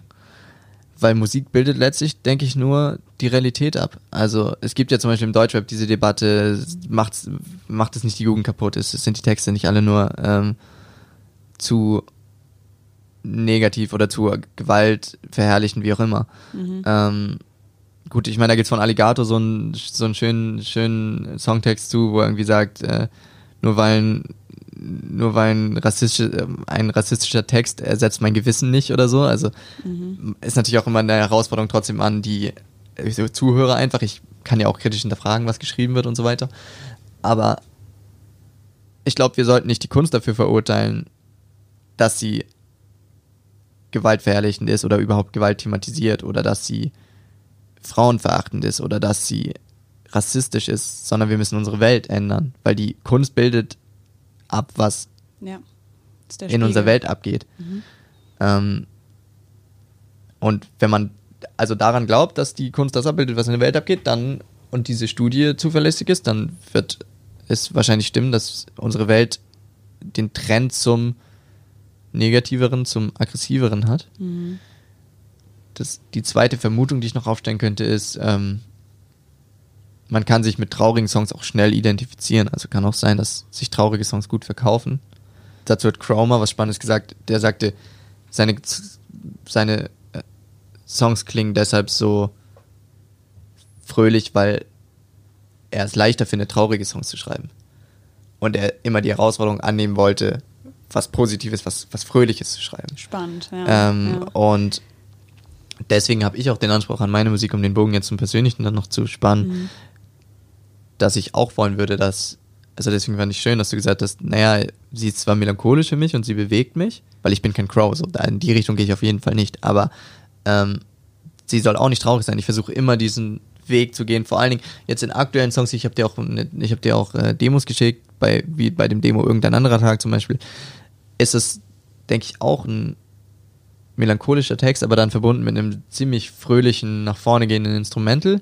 Ich versuche immer diesen auf dem Grad so ein bisschen auch zu wandern, weil das irgendwie in so einem, weil dann der Song in so einem sehr spannenden Spannungs, in so einem sehr, sehr coolen Spannungsfeld stattfindet. Mhm. Ähm, genau. Und deswegen würde ich auch, und ich glaube, meine Texte haben, also es kommt ja öfter das Wort Liebe drin vor als Hass, zum mhm. Beispiel in meinen Texten. Mhm. Ähm, ja, da, das ist so das, wo ich persönlich zumindest meine Texte ansiedeln möchte. Ja, ja. Genau. Ich meine, dass es auch mh, ja, eine Art Teufelskreis ist. Also du hast ja eben gesagt, wenn die Studie verlässlich ist, dann, dann und die Musik das abbildet, was in der Musik passiert, äh, was in der Welt passiert, ja. dann wird unsere Welt immer düsterer. Ja. Aber ich glaube tatsächlich, dass viele auch einfach nur den Spiegel sehen. Also viele, gerade jetzt ja. Jugendliche, die hören halt Musik und kriegen dadurch aber einen Blick in die Welt. Weißt mhm. du, was mhm. ich meine? Und das ist ja dann im Endeffekt aber diesen Blick, den sie haben, das ist ja trotzdem noch der Spiegel von dem, was andere erleben. Ja. Und dementsprechend nehmen sie aber was mit, was andere schon interpretiert haben und verarbeitet haben. Ja. Deswegen kann man, kann man, glaube ich, nicht das so runterbrechen und sagen, okay, unsere Welt wird immer düsterer und einsamer, ähm, sondern tatsächlich, was mir jetzt einfällt, vielleicht, vielleicht denken da auch einige dran, ähm, ja, ist einfach jetzt so, so Gangster-Rapper, die von, von ihrem Leben erzählen, welches sich um ja, das Leben auf der Straße handelt, um, wo es um Drogen geht, um ähm, einfach einen ziemlich für viele Menschen nicht normalen Lifestyle so oder kein privilegierter Lifestyle. Ja. Und ich glaube, dass gerade viele, die noch nicht gefestigt sind, also Jugendliche, sich eben damit identifizieren wollen auch. Oder sie, mhm. sie finden es sie finden's eben spannend, dass das Menschen sind, die älter sind als sie und die sowas in die Welt setzen, quasi so, so, eine, so eine wirkliche Lebensrealität in die Welt setzen, die ja auch stimmt. Also deren Texte sind ja auch irgendwo authentisch. Ja. Und die finden es halt spannend, sich damit zu identifizieren und nehmen dann auch diesen Lifestyle an. Weißt du, wie ich meine? Ja, absolut. Ja, und da, wie, wie stehst du zu sowas? Generell bin ich eben einfach der Meinung, dass ähm, man der Kunst nicht die Verantwortung dafür geben sollte. Also Kunst sollte frei sein und sollte das widerspiegeln, was ich erlebe. Ähm, Aber ja. was ist, wenn du eben ein Vorbild wirst für eine Zielgruppe, die noch nicht in der Lage ist, gut zu reflektieren? Na, meine einfache Antwort darauf wäre, dann sollen die Eltern in die Verantwortung treten ja, und ja. sich darum kümmern. Oder eben auch bestimmte äh, Mechanismen in unserer Gesellschaft sollten dann greifen, wie Bundesjugendschutz und so weiter, dass man auch Texte als äh, explizit markieren kann und damit dann Eltern Richtlinien an die Hand geben kann, können, mhm. äh, an, an die Hand geben sollte, was die Kinder äh, konsumieren sollten und was nicht. Trotzdem ist die Antwort ein bisschen kurz gegriffen, weil ich meine, jeder weiß, ähm, dass, das, dass es super schwer ist, als Eltern heutzutage zu kontrollieren, was mein Kind eigentlich Eben, konsumiert. Genau. Ähm, und deswegen, ich glaube, meine eigene Verantwortung, als ich kann da nur noch aus meiner persönlichen ähm, Perspektive heraussprechen, aber meine eigene Verantwortung als Künstler würde ich dann so definieren, dass ich, ich werde trotzdem, ich werde immer weiterhin schwere Themen auch oder melancholische, traurige Themen thematisieren in meinen Songs, weil es einfach, wenn wir wieder darüber sprechen, was ist eigentlich, ich will immer was Intensives in meine Songs bringen, was ähm, wirklich eben nichts Oberflächliches, nichts Banales. Und ich habe sehr oft das Gefühl, dass diese intensivsten Momente, dass du kannst dich am besten mit deinen Emotionen verknüpfen, wenn du was Schweres erlebt hast, wenn du was Trauriges erlebt hast. Mhm. Und Freude zu schildern in Songs wird halt oft super banal. Aber ich glaube, die Kunst ist es dann, was Positives in diesen Text zu bringen, der eigentlich von was Schwerem handelt. Weil am Ende des Tages haben selbst die, unsere negativsten Erfahrungen haben eigentlich auch etwas Positives in sich. Zum Beispiel, was ich irgendwie so ein bisschen als für mich, für mich fest gestellt habe, ist, ich glaube, am Ende unseres Lebens, wenn wir zurückblicken und mal 60, 80 Jahre alt sind, werden wir die Situationen bereuen, in denen wir nicht genug geliebt haben, nicht die Situationen bereuen, wo wir verletzt wurden. Mhm. Das heißt, wenn ich jetzt einen traurigen Song über eine Trennung schreibe, dann würde ich immer versuchen, heutzutage, dass ich habe auch als äh, eine Zeit gebraucht, um dahin zu kommen, aber würde ich heutzutage hätte ich an den Songtext, den ich dann schreibe, immer den Anspruch, dass ich was Positives mit da reinbringe, dass man zusammen war und dass es jetzt alles kaputt gegangen ist und alles scheiße, aber da sollte die Botschaft sozusagen nicht aufhören. Ja. Das wäre so, wie ich persönlich meine. Und das könnte man, das kann man genauso auf, ähm, auf Straßenrap beziehen. Ja. Ähm, wenn ich am Ende es schaffe, dann trotzdem jemandem durch meine persönliche Geschichte, die vielleicht eben hart ist und explizit vielleicht auch, aber am Ende dem, denjenigen dann, demjenigen, der es hört, was Positives mitzugeben. Mhm. Ja, dann ist das voll in Ordnung. Ja, also eine Lehre zu vermitteln im genau, Endeffekt ja, auch, ja, ja. Klar. Kommt auch darauf an, wie definiert man eine Lehre, die in einem Lied vermittelt wird. Also Absolut. im Endeffekt kann man alles als Lehre sehen. So, es, ja. ist, es wäre aber wieder weniger authentisch, wenn man sagt, ja, ähm, okay, wir, wir, haben jetzt hier einen, einen Text, der wirklich viel Negatives schildert oder der meinetwegen auch einen Lifestyle feiert, der eigentlich ungesund ist. So. Ja. Ähm, und daraus dann eine Lehre zu ziehen und zu sagen, ja, aber wir feiern das, aber macht das selber nicht so, das wäre ja wieder unauthentisch. Ja, weißt absolut. du, das würde sich ja in sich total widersprechen. Und man muss auch, man muss auch Musik als das sehen, was sie ist, als Kunst, als Momentum, als Aufnahme aus meinem Leben. Nur weil ja. ich einen Text schreibe, heißt das nicht, dass ich so immer so empfinde. Die, die, die Single Sidechick zum Beispiel, die ich jetzt aktuell rausgebracht habe, erfüllt das, was ich, erfüllt diesen Anspruch, den ich gerade mir selber gestellt habe, nicht. Ist eigentlich dafür zu negativ. Mhm. Ähm, ist aber einfach und heutzutage zu der, das behandelt auch eine Beziehung, die so, die es tatsächlich gab in meinem Leben. Ähm, und heutzutage habe ich einen anderen Blick darauf und würde das ganz anders sehen. Ich stehe auch zu dieser Person anders und so. Aber der Song ist in der Nacht, wo wir uns getrennt haben, oder in der Nacht, wo ich realisiert habe, dass es, dass es eine Trennung ist, äh, oder dass es jetzt vorbei ist, in der Nacht ist der komplette Songtext entstanden. Alles in derselben Nacht. Okay. Ich habe es aus dem Moment heraus geschrieben. Ich lag ja. im Bett, hab's realisiert, wollte eigentlich schon schlafen, bin aufgestanden, hab mir einen Kaffee gemacht und hab halt bis morgens um sechs diesen Text durchgeschrieben. Hab ihn, glaube ich, hab danach noch mein Mikrofon aufgemacht, äh, hab danach noch mein Mikrofon eingestellt und hab ihn eingerampt. Mhm. Und das ist also ein, einfach eine Momentaufnahme aus ja. dem, wie ich mich damals gefühlt habe. Ja. Das ist keine universelle Aussage über Beziehungen, von wegen lebt eure Beziehungen so, ähm, sondern ich habe einfach nur festgehalten, wie ich in dem Moment wirklich empfunden habe. Mhm. Ähm, und das war authentisch und das hatte eben genauso, das hat genauso viel Hass oder mh, Verletzendes ihr gegenüber oder so, äh, hat mein Herz gerade in dem Moment empfunden, ja. wie eben in diesem Songtext steckt. Und ich habe jetzt trotzdem als Mensch eine Entwicklung durchgemacht und sehe sie als Person, über den der Song handelt, von dem der Song handelt und die ganze Beziehung, die ganze Zeit, die wir zusammen hatten, sehe ich jetzt anders. Mhm. Habe mich also seitdem entwickelt und schreibe vielleicht auch nochmal einen Song drüber und mach vielleicht, äh, verarbeite da vielleicht diese Entwicklung. Aber die Momentaufnahme ist Sidechick, die aktuelle Single von mir. Und dazu stehe ich so, wie es ist und das ist authentisch gewesen und das sollte weder ähm, verboten noch irgendwie eingeschränkt werden. Mhm. So, äh, das ist meine Meinung dazu. Okay, verstehe. Ja, genau, genau das ist es ja. Es ist authentisch in dem Moment. Ähm, es kann auf so viele Arten authentisch sein. Also es genau. kann authentisch sein, wenn du sagst, boah, ich arbeite jetzt an diesem Songtext für Monate, weil ich will, dass jede, jedes Wort einfach sitzt ähm, und dass jedes Wort halt auch möglichst die Wahrheit widerspiegelt, aber es kann eben ja. auch in einer Nacht entstehen und das Absolut, ist ja. genauso Dazu zu dem, äh, so lange an, einer, an einem Songtext arbeiten, habe ich auch noch eine spannende Geschichte. Gerne. Ja, bevor ich meine Story erzähle, wollte ich aber noch eine Sache ergänzen zu unserer Debatte gerade, ob wie man mit Kunstfreiheit umgehen sollte oder mit expliziten Texten. Das ist ein Thema, was sich nicht nur auf Musik beschränkt, sondern wir haben als Gesellschaft generell die Herausforderung, uns zu fragen, wie gehen wir eigentlich mit Inhalten um, die gerade eine junge Generation konsumieren kann. Also bevor man über Musik spricht oder darum, Musik einzuschränken, sollte man erstmal schauen, was Kinder sich eigentlich noch alles im Internet beispielsweise ansehen können. Also wenn ich an Gore-Webseiten denke oder an Internetpornografie, die mhm. ich ohne Altersbeschränkung mir jederzeit sich jeder Zwölfjährige ansehen kann. Mhm. Ich glaube, das sind auch so Inhalte, die man zunächst mal, wo man zunächst mal über Inhaltsregularien nachdenken sollte, als bevor man jetzt den Künstler das, beschuldigt. Genau. Da, ja. das macht es nämlich immer auch so ein bisschen albern, dass jedes Mal, wenn irgendwie ein krasser Song rauskommt, gibt es irgendwie einen Aufschrei, so, oh, das verdirbt die Jugend und dann muss ich, dann schaust du aber, was man so, was man sich im Internet reinziehen kann. Ja. Als, als Kind, als Jugendlicher. Das ist so ein bisschen so eh so eine Doppelmoral, die man ähm, dann auch auf jeden Fall diskutieren sollte, wenn es um das Thema geht. Stimmt auch. Ist auf jeden Fall ein wichtiger Aspekt. Gut, dass du das noch erwähnst. Ähm, es geht viel um Bildung in diesem Zusammenhang. Ja, absolut. Man, genau. Medienkompetenz sollte auf jeden Fall, ähm, darauf sollte mehr Wert gelegt werden, in der Schule auch. Ähm, und ich finde, man kann jetzt die Eltern, die aus einer anderen Generation stammen, aber auch nicht dafür verurteilen, dass sie ihren, dass ihre Kinder, wenn ihre Kinder abdriften durch solche Inhalte, ja. dann ist das einfach, weil die Eltern sich nicht darüber im Klaren sind, wie ja.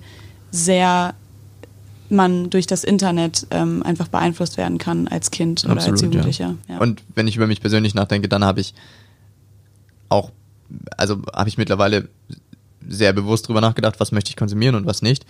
Und habe Dinge aus meinem Leben verbannt. Äh, sehe, will zum Beispiel auch wegen Desensibilisierung und so, wenn man da anfängt drüber nachzudenken, mir auch nicht regelmäßig Filme ab 18 oder sowas ansehen. So. Also ich habe da selber eine ziemlich bewusste Entscheidung über sowas getroffen und hört trotzdem noch mit Vergnügen jedes asoziale Deutschrap-Album, weil mich das nicht, weil ich dann nicht zu der Erkenntnis gekommen bin, das schadet mir in meiner Persönlichkeit, in mhm. meiner, so das äh, stört mich jetzt als Erwachsenen überhaupt nicht.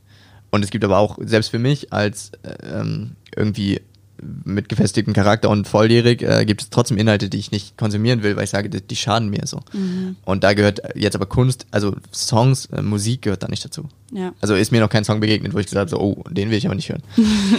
ja. ja. Du, du wolltest jetzt gerade noch eine Story erzählen. Yes, zum Thema, wie lange man teilweise braucht, um Songs zu schreiben, weil genau. ich gerade von Sidecheck gesagt habe, alles in einer Nacht entstanden. Ja. Ähm, gibt es ein anderes Beispiel, da hatte ich kurz drüber, ich glaube, ich hatte es schon vor einiger Zeit kurz angerissen, ähm, die Geschichte mit meinem Vater und dass ich so angefangen habe, Musik zu schreiben. Ähm, und ich habe seitdem also einen Song über ihn geschrieben oder damals schon mal einmal einen Song über ihn geschrieben, nie veröffentlicht. Und, ähm, oder damals, ich wusste damals sowieso nicht, wie man veröffentlicht, also das war ja, da, da war ich 15 oder was. Mhm. Ähm, und seitdem so habe ich immer wieder Texte über ihn geschrieben oder Songs über ihn. Ich habe mittlerweile, ich habe es mal irgendwann vor, vor einem halben Jahr oder so, habe ich es mal alles zusammengetragen und ich glaube, ich habe also auf meinem iPhone, ich schreibe so die Texte in die Notizen-App, ähm, kann ich seitenweise runterscrollen und habe Texte über ihn. Mhm. Ähm, und der Song ist bis zum heutigen Tage nicht fertig geworden. Obwohl ich, also ich glaube, es gibt drei Instrumentals, drei Beats oder so, die ich dafür produziert habe, drei, vier. Ähm, und dementsprechend viele Anläufe gab es, um diesen Song fertigzustellen und er ist bis jetzt nicht fertig geworden. Krass. Aktuell ist er so meinem Gefühl nach ganz kurz davor fertiggestellt zu werden. Ich habe jetzt einen Text, mit dem ich so äh, sage, der ist auf jeden Fall, der soll es, glaube ich, werden. So, mhm. das, ich glaube, der Text ist jetzt final geworden, vor zwei Monaten oder so. Ähm, jetzt arbeite ich gerade noch an der Musik dafür. Ähm, und ich glaube, er wird demnächst fertig, wahrscheinlich noch dieses Jahr. Ähm, aber das war dann eine unfassbar lange Reise. Und ich glaube, mhm. das hat auch was damit zu tun. Das ist noch eine gute, noch eine gute Antwort auf die Frage vorhin, äh, die du gestellt hast, ob ich äh, mit der Musik Dinge verarbeite ich glaube, dass er nicht fertig geworden ist, ja. liegt daran, dass ich es noch nicht verarbeitet hatte. Okay, spannend. Und ich glaube, ich musste meine Sicht auf dieses Thema und auf die Sicht auf meinen Vater ändern, ähm, bevor dieser Song fertig werden konnte. Okay, ja. Oder bevor er fertig werden kann. Noch ist er nicht fertig. Das heißt aber, dass du die, die Affäre mit dem Mädchen in Berlin, dass du in dem Moment hast du wahrscheinlich in der Nacht erstmal so viel verarbeitet, was für den Moment ging, oder? Also, dass du es dann in der Nacht schon komplett verarbeitet hast, diese Trennung und die Realisierung, dass das eben keine Zukunft hat, das war wahrscheinlich nicht so der Fall, oder? Also ich habe den Song auch nicht in der einen Nacht komplett fertig gemacht, weil ich musste dann ja noch fliegen. Ähm, also da war ich ja tagsüber bin ich übers Tempelhofer Feld dann am Nachmittag gelaufen. Mhm. Da habe ich die erste Strophe fertig geschrieben, das weiß ich noch. Dann bin ich zurückgeflogen. Und ich glaube, ich habe mich auch noch ans Instrumental rangesetzt. Also ich habe, glaube ich, diese Gitarrenmelodie noch ähm, fertig geschrieben. Dann bin ich aber schlafen gegangen und dann hat der Song locker noch einen Monat gebraucht oder so. Mhm. Ich glaube, am nächsten Morgen fand ich die Gitarrenmelodie nicht mehr cool, habe sie umgedreht, also habe sie einfach reversed, dann war sie geil. Und äh, dann habe ich daraus irgendwie den Beat gebaut und die zweite Strophe kam aber auch erst später und so. Okay, cool. Und ja, ähm, ja. ich glaube, ich verarbeite auch nicht mit jedem Text mit immer was hundertprozentig persönliches. Äh, Tempelhofer Feld ist ja auch äh, so geschrieben, ähm, das ist so, das hat diese Metapher von einem, als sei die Beziehung oder diese Affäre so ein Drehbuch gewesen. Mhm. Ich spreche ja in dieser Film, ähm, ich spreche so ein bisschen in dieser Filmsprache so. Ähm, und da, da habe ich einfach versucht, sehr, also lyrisch einfach einen guten Text zu schreiben. Und es ist vielleicht gar nicht, hat gar nicht so viel mit Verarbeitung zu tun. Obwohl natürlich äh, schon ein bisschen schon. Okay, verstehe. Eine letzte Frage habe ich noch. Yes, ähm, sehr gerne. Wenn du jetzt eben lange an einem Songtext sitzt oder wenn du ähm, ich sag mal, dir vornimmst, einen Song fertig zu machen, stresst dich das sehr? Also hast du, ist das jetzt der Song zum Beispiel mit deinem Vater? Okay, das ist wahrscheinlich einfach eine größere Story, ähm, aber ja, wenn du jetzt ein, ein Lied nicht fertig bekommst, wie ist das? Also stresst dich das? Ist es für dich dann auch sowas, was sich dann entwickelt zu etwas, was du noch machen musst? Oder ähm, bist du da komplett frei und machst das total nach Intention einfach, Intuition? Also weder das eine Extrem noch das andere trifft zu, ist so ein Mittelding auf jeden Fall. Das Ding, der Song mit meinem Vater ist auch deswegen nicht fertig geworden, weil es so ein wichtiger, so ein wichtiges Element in meinem Leben ist, dass ich sehr, sehr hohe Erwartungen an diesen Song habe. Ähm, jetzt die, die, die Affäre in Berlin zum Beispiel ist dahingehend da, also wenn man sich mein persönliches Leben anguckt, es hat nicht so einen hohen Stellenwert einfach gehabt, wie die mhm. Geschichte mit meinem Vater. Und deswegen ist mir das so wichtig, dass ich diesen Song über meinen Vater auch noch in zehn Jahren hören kann und mich noch damit identifizieren kann und sagen, ja, genau, das hat genau das getroffen, was ich empfunden habe. Mhm. Deswegen sind die Ansprüche extrem hoch und das macht es schwer, den Song fertig zu kriegen. Mhm. Ähm, ja, setzt mich teilweise unter Druck, die Sachen fertig zu bekommen. Aber ich mache jetzt mittlerweile schon so lange Musik und, also, oder was heißt lang? Eigentlich mache ich noch nicht lange Musik, vielleicht seit drei Jahren, aber so ich habe in der Zeit sehr viel gelernt und habe einen professionellen Umgang, einen professionelleren Umgang damit gelernt und ähm, arbeite mittlerweile ja auch mit verschiedenen Leuten zusammen, also mit einem Produzenten und einem äh, Mastering-Engineer, die ja, habe hab mittlerweile meine Wege gefunden, um das Ganze professionell irgendwie fertig zu bekommen und habe auch so Umgangsformen gelernt, dass ich man neigt dazu zum Beispiel immer neue Projekte aufzumachen, einfach wenn, wenn man irgendwo nicht weiterkommt, einfach irgendwie ein neues Projekt aufzumachen bei Logic oder bei der, in welcher DRW auch immer man arbeitet und dann, ey, jetzt schreibe ich was Neues und so, aber ich kann, habe das mittlerweile hab gut so Mechanismen für mich entwickelt, wie ich die Dinge einfach fertig kriege und okay. das stresst mich dann nicht so besonders. Nee, das macht, ist auch super ungesund für die Kreativität. Also wenn ich irgendwo an einem Text an einem, ich habe dir ein Demo geschickt, wo es nur eine Strophe gibt, die zweite fehlt und die zweite, ich habe es jetzt einfach liegen lassen, weil ich habe keine Idee für die zweite mhm. Strophe und bevor ich die nicht habe, mache ich da auch nicht weiter, weil mhm. sich da jetzt hinzusetzen und zu sagen, so ich muss jetzt aber die zweite Strophe fertig schreiben, mhm. wer äh, würde dem Song nicht gut tun. Du hast recht, ich glaube auch, dass dieser Kreativitätsprozess der, der ist halt nicht mehr natürlich, wenn man unter Zeitdruck ist. Ja, ja. ja okay. Aber trotzdem habe ich auch gemerkt, dass die Songs, die ich, die, die besten sind relativ schnell entstanden. Also sind auch einfach schnell fertig geworden, mhm. weil es einfach dann lief. So. Ja. Songs, die du, wo du zu lang dran rumarbeitest, wo du immer so denkst, oh nee, jetzt lass mal anders und hier nochmal und so, die solltest du vielleicht einfach wegschmeißen mhm. und äh, warten, bis der nächste Song äh, in deinen Kopf kommt. Ja, weil man sich auch in den, also in verschiedenen Phasen befindet, während man ja, dann genau. das immer weiter fortsetzt, okay. klar. Und irgendwann ist es wie, ja, so ein Puzzleteil, wo manche Teile einfach nicht so gut zusammenpassen, ja, nicht mehr. Richtig. Ja. Ähm, vielen Dank erstmal, dass du hier warst. Ich Sehr hoffe gerne. und ich, ich glaube aber auch, dass man einen, guten Eindruck von deiner Persönlichkeit bekommen hat, von deiner Kunst und mhm. ähm, auch von ja, dem Kreativitätsprozess als, mhm. als Musiker vor allem. Fällt, möchtest du noch was sagen? Ich glaube, das, was ich zuletzt gesagt habe, dass man sich darauf konzentrieren soll, einen Song fertig zu machen, das ist auch wichtig für jeden, der jetzt gerade anfängt, selber Songs zu schreiben. Mhm. Das ist vielleicht noch so jemand, äh, wenn jetzt jemand den Podcast gehört hat, weil er und oder hat jetzt Bock, selber Musik zu machen oder so. Das ist, glaube ich, so ähm, einer der wichtigsten Sachen. Konzentriert euch drauf, einen Song fertig zu machen und geht durch diesen Prozess durch. Das auf jeden Fall, sich da durchzuquälen, auch wenn es uncool ist, äh, irgendwie das nochmal umzuschreiben und so, macht es, weil den Song wirklich fertig zu haben. Ich habe viele Freunde, die halt so 300 Sprachmemo, Memos auf ihrem Handy haben mit irgendwelchen Songideen und keine davon wird fertig. Und da geht so viel Potenzial bei verloren. Das ist so schade. Mhm. Macht den Scheiß fertig, Leute. Okay. Das ist, glaube ich, cool. Ja, das will ich auch noch sagen. Alles klar. Und es hat mich riesig gefreut, hier dabei zu sein. Danke, ja, dass du mich, mich eingeladen auch. hast. Das war eine Folge mit Skullet. Ein echt kreativer Kopf, der seine Emotionen ganz anders auslebt. Ich finde es echt beeindruckend, wie offen er mit seinen Gefühlen umgeht und vor allem auch aus schwierigen Emotionen immer was Gutes zu ziehen scheint. Weil er in seinen Liedern wirklich nicht nur das erzählt, was ihm passiert ist, sondern auch, wie es ihm dadurch geht und was er sich wünscht. Aber machen das nicht auch sehr viele Sänger so? Wieso verarbeitet man überhaupt Emotionen, indem man sie quasi in die Welt hinausträgt? Ich glaube, es ist wirklich, wie Dominik gesagt hat, dass man zum einen schwierige Emotionen leichter in Songtexte verpacken kann, wenn man einfach aus der Seele herausschreibt und man ja auch oft zu Erfahrungen, die einen besonders geprägt haben, einfach mehr erzählen kann, beziehungsweise ein größeres Bedürfnis hat, darüber zu sprechen. In manchen Musikgenres oder vor allem auch in Filmen sucht man ja das Drama, weil es Spannung verspricht. Man konnte einen echt guten Einblick in einen solchen kreativen Prozess bekommen und ich denke, dass sowohl zu schreiben als auch Musik zu hören echt gut beim Zulassen bzw. beim Verarbeiten von Emotionen helfen kann.